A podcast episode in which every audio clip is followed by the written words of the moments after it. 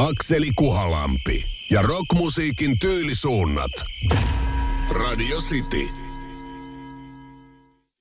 Gootti rock on yleisnimitys rockmusiikin tyyleille, joissa yhdistyy synkkyys sekä usein sen romantisointi.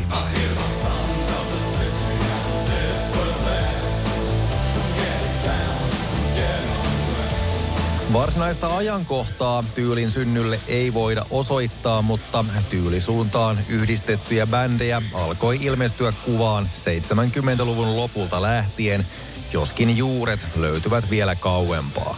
Kuten Gotti-oppaanamme toimiva Jyrki 69 kertoo. Sehän johtaa sinne Elvikseen ja Jim Morrisoniin ja Iggy Poppiin ja David Bowien. Että siellä ne niin kuin semmoiset synkistelyn juuret on Johnny Cash tietysti, joka, joka oli, niin, oli kaikista synkin. Että sieltä, sieltä on ne niin kuin musiikilliset ja ajatukselliset ja miesäänelliset ö, juuret. Ja siitä sitten niin kuin britit yhdisti sen nämä kaikki samaan. Että sit, sit, sitten kyllä se niin kuin kaikki muuttuu periaatteessa, kun sä kuulet Sisters of Mercy ekaa kertaa, niin se, se, siinä on se oma taikansa. Niin.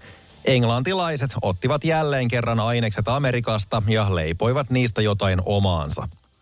Yksi aikaisista goottirockin luetuista tai vähintäänkin siihen vahvasti vaikuttaneista bändeistä olikin juuri englantilainen Joy Division, joka julkaisi ensialbuminsa Unknown Pleasures vuonna 1979. Levy voitanee lukea maailman tunnetuimpiin kulttialbumeihin, ja jos ei sen sisältö, ainakin sen kansitaide on ihmisille tuttu lukuisista teepaidoista. What means to you, what means to me, and we will meet again. Matala laulu, synkistelevät sanat sekä kaikki punkin yksinkertaisuudella soitettu ja tuotettu. Tässä goottirokkia tyypillisimmillään. 80-luvulla tällaisia bändejä alkoi ilmaantua kuvaan yhä enemmän. Näihin lukeutuivat niin ikään englantilaiset The Sisters of Mercy sekä Southern Death Cult. Näistä viimeksi mainittu tunnetaan nykyisin lyhyemmin vain nimellä The Cult, ja moni jopa kyseenalaistaa bändin kuulumisen osaksi goottiskeneä. Onhan kyseessä aika perinteistä hard rockia, ainakin mitä myöhempään tuotantoonsa tulee. Cultilla oli pari vaihetta ennen kuin sitten ne lyhensi nimensä, että ne oli Southern Death Cult ja sitten ne oli Death Cult. Eikö se ole erikoista, että tuli näillä Southern Death Cultilta tuli levy ja sitten tuli Death Cultilta levy ja sitten ne kelaset, okei, antaa, nyt loppuu leikkiminen ja pistetään bändin nimeksi One The Cult. Mutta siellä on niitä post-punk gootti-elementtejä ja semmoista niin kuin synkistelyfiilistä siinä musassa ja Kaltin levy Love, niin se on enemmän tämmöistä niin kuin hippigoottia, että siellä on semmoista niin kuin uh, Jimi Hendrix-tyyppistä, Led Zeppelin-tyyppistä kitarointia ja tunnelmointia, mutta siellä on semmoinen uh, tumma goottisävytteinen pohjavire. Olemme saaneet pintaraapaisu goottirokkiin. Ensi kerralla pohdimme kysymystä, miksi tyylisuuntaus nousi juuri 80-luvulla, eli millaista maailmankatsomusta ja millaisia tuntemuksia se puki sanoiksi ja soinnuiksi. 80-luvulla tumman puhuva goottirock nosti päätään muun muassa brittibändien The Sisters of Mercy, The Cult, Joy Division ja The Cure muodossa – Skeneen yhdistetty laittautumistapa on mustaa ja myös meikit kuuluvat asiaan. Jos punk oli vastavoima 70-luvun pitkäveteiselle progeilulle sekä grunge tuli 90-luvulla pesemään pinnalliset glam heavy bändit, mihin jopa teatraalisella tavalla synkistelevä gootti vastasi 80-luvun ilmapiirissä. Jyrki 69. 80-luvun alussa tulevaisuuden kuva oli semmoinen, että ydisota tulee – ja mitään oikeastaan ei ole tehtävissä ja aikaisempi sukupolvi oli juuri ja juuri selvinnyt toisesta maailmansodasta ja ne kauhukuvat oli siinä niin kuin läsnä. Ne näkyi kaikissa ö, illan telkkariohjelmissa ja viihdeohjelmissa. Ne oli jotenkin toiseen maailmansotaan liittyviä ja sitten varsinkin pojille tai etenkin pojille oli esimerkiksi sitten ö, lelut oli toisen maailmansodan koottavia. Eli se sota oli jotenkin läsnä ja sitten se seuraava oli siinä just tulossa – ydinsota uhkas. Aika synkkää aikaa ja tota, sitten 80-luvusta oli dystooppinen Orwellin kirja 1984, jossa sitten kerrottiin, millainen tulevaisuus tulee olemaan ja niin edelleen. Että ei oikein hyvältä näyttänyt. No, siihen sitten sit musiikki äh, alkoi kuulostaa synkemmältä Bowie sitä jo synki, synkyyttä aloitteli silloin Ziggy Stardust ja sitten sen jälkeen äh, omilla jutuillaan äh, 70-luvun vaihtuessa 80-luvuksi. Ja sitten sit tuli semmoinen yhtäkkiä semmoinen soundi, joka niin kuin kuvasi sitä aikaa ja sitä hetkeä. Ja sitten varsinkin yhtäkkiä sitten tuntui siltä, että on tarpeen pukeutua mustiin. Ja sitten kaikki me pukeuduttiin mustiin ja odotettiin sitä ydinsotaa, niin siinä on sitten se alkulähtölaskelma sille, kun yhtäkkiä sitten jotain niistä synamusiikeista ruvettiin kutsua myöhemmin kuitenkin niin goottirokiksi. Se, mikä gootiksi luetaan, onkin sitten oma viidakkonsa. Jonkin aikaa goottirokkarien keskusteluja genre-rajoista lukiessani kävi hyvin selväksi, että etenkin gootit itse omaavat hyvin eriäviä mielipiteitä siitä, mitkä bändit skeneen lasketaan ja mitkä eivät. Toisaalta niinhän se on aika monessa tyylisuunnassa. Mistä tunnistat, että on kyseessä oikea goottirock-bändi, on, on sillä semmoinen ihan helppo testi, että sä kysyt niiltä, että ootteko te goottirock-bändiä, ja ne kiistää sen. ja se niin kuuluu asiaan, että kaikki tämmöiset suosituimmat goottirock-bändit, ne sanoo, että ne ei missään nimessä ole mitään tekemistä tämän goottirockin kanssa. The Cure on ihan samanlainen.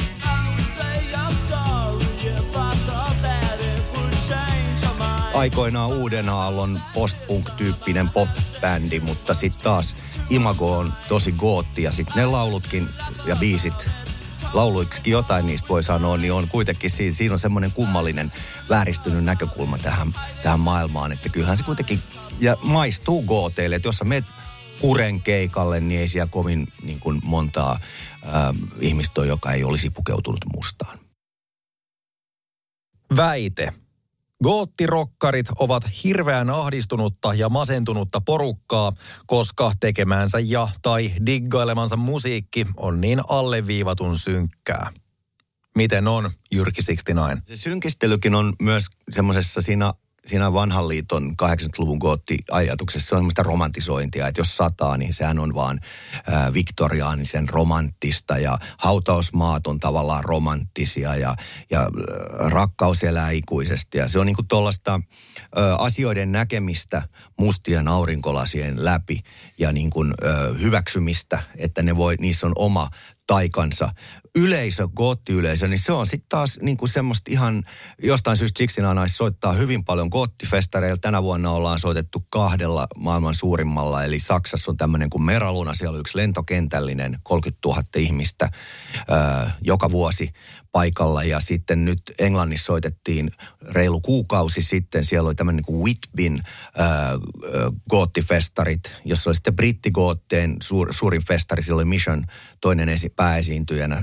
Ja tota, ää, nyt alkaa olemaan tämä musa ei päästä sua otteestaan, että fanit alkaa olemaan tietysti, niin kuin hevissäkin, niin ne on lähempänä ja yli jo 50. Mutta siellä on semmoinen erikoinen hippimäinen tunnelma, että se, se ei ole millään lailla aggressiivinen, eikä oikeasti semmoinen epätoivonenkaan, vaan se on semmoinen niin kuin, äh, goottik-stylejakin tietysti erilaista, mutta siellä on semmoinen kummallinen lämmin hippimeininki ja sitten niin kuin diggaillaan siitä musasta ja sitten Goottimusan tahdis kuuluu myös tanssi.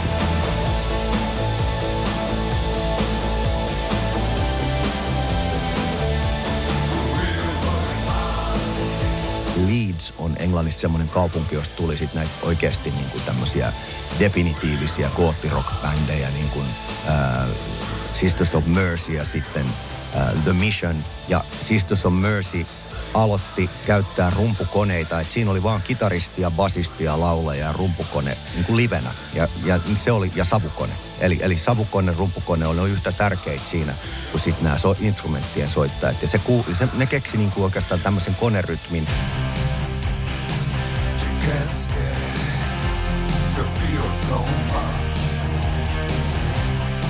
80-luvun kynnyksellä Englannissa perustettu The Sisters of Mercy onkin tunnustettu yhtenä lajin tärkeimmistä yhtyeistä. Mikäli allekirjoittaneen ja muutaman muunkin täytyisi osoittaa yksi ääni, joka edustaisi goottirokkia vahvimmillaan, olisi se melko varmasti The Sisters of Mercy laulaja Andrew Eldridge. Perään kuuluttaen myös Jyrkin näkemystä siitä, kuinka goottirokkia kuuluu tanssia, on bändi taatusti parhaasta päästä siinäkin mielessä. 80-luvun synkästä goottirokista puhuttaessa ollaan otettu jo esiin muun muassa Joy Division, The Cult, The Cure sekä The Sisters of Mercy, jonka tunnusmerkkeihin 80-luvulla kuului paitsi goottilaisen tyypillinen matalalta laulu, myös rumpukoneen käyttö – The Sisters of Mercy ei kuitenkaan ollut ainoa englantilainen goottikategoriaan niputettu bändi, joka rumpukoneita käytti, saati suosituin. Samoihin aikoihin sitten taas toisaalla Englannissa, niin Depeche Mode aloitti tekemään tätä omaa koneellista musaansa. Että et, et, tota, Depeche Mode on myös niitä synkkiä sävyjä ja, ja tota, niin, maistuu gooteille, mutta on tietysti moniulotteisempi kuin että sitä vaan tituleerattaisiin goottibändille, mutta kyllä niin kuin varmasti on, on niin kuin, äh, suurin osa jengistä pukeutuu. Voisiko se olla se määritelmä, että jos sä meet keikalle ja suurin osa jengistä on mustiin pukeutunut, niin se saattaa olla goottia tai sit sä oot katsomassa metallikaa.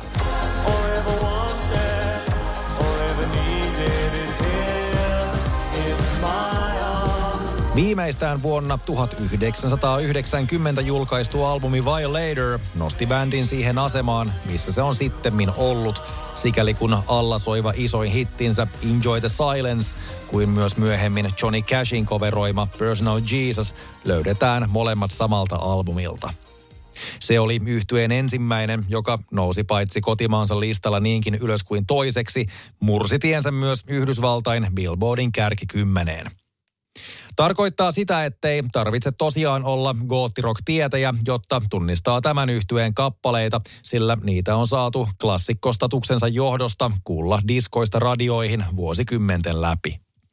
Oma ihmettelyn aiheensa on sekin, miten pitkään yhtye on pysynyt pystyssä. Se perustettiin 70-luvun lopulla tai 80-luvun alkaessa, riippuu mistä laskee, ja toimii aktiivisesti yhä. We just keep trying, you know. I mean, still, I guess we uh, we still have something to do. I always think after a record, usually after a tour, uh, that I'm not going to do this again, and I'm done and I've had enough or something like that. But you know, here I am again. Pohti Depeche Modein laulija Dave Gahan vuonna 2022. Voinee päätellä, että nokkamies on itsekin melko ihmeissään taipaleesta, jonka bändi on edennyt pieniltä klubeilta aina isoille areenoille, pysytellen silti faneilleen uskollisella omalla polullaan. Akseli Kuhalampi ja rockmusiikin tyylisuunnat. Maanantaista torstaihin 15.30. Radio City.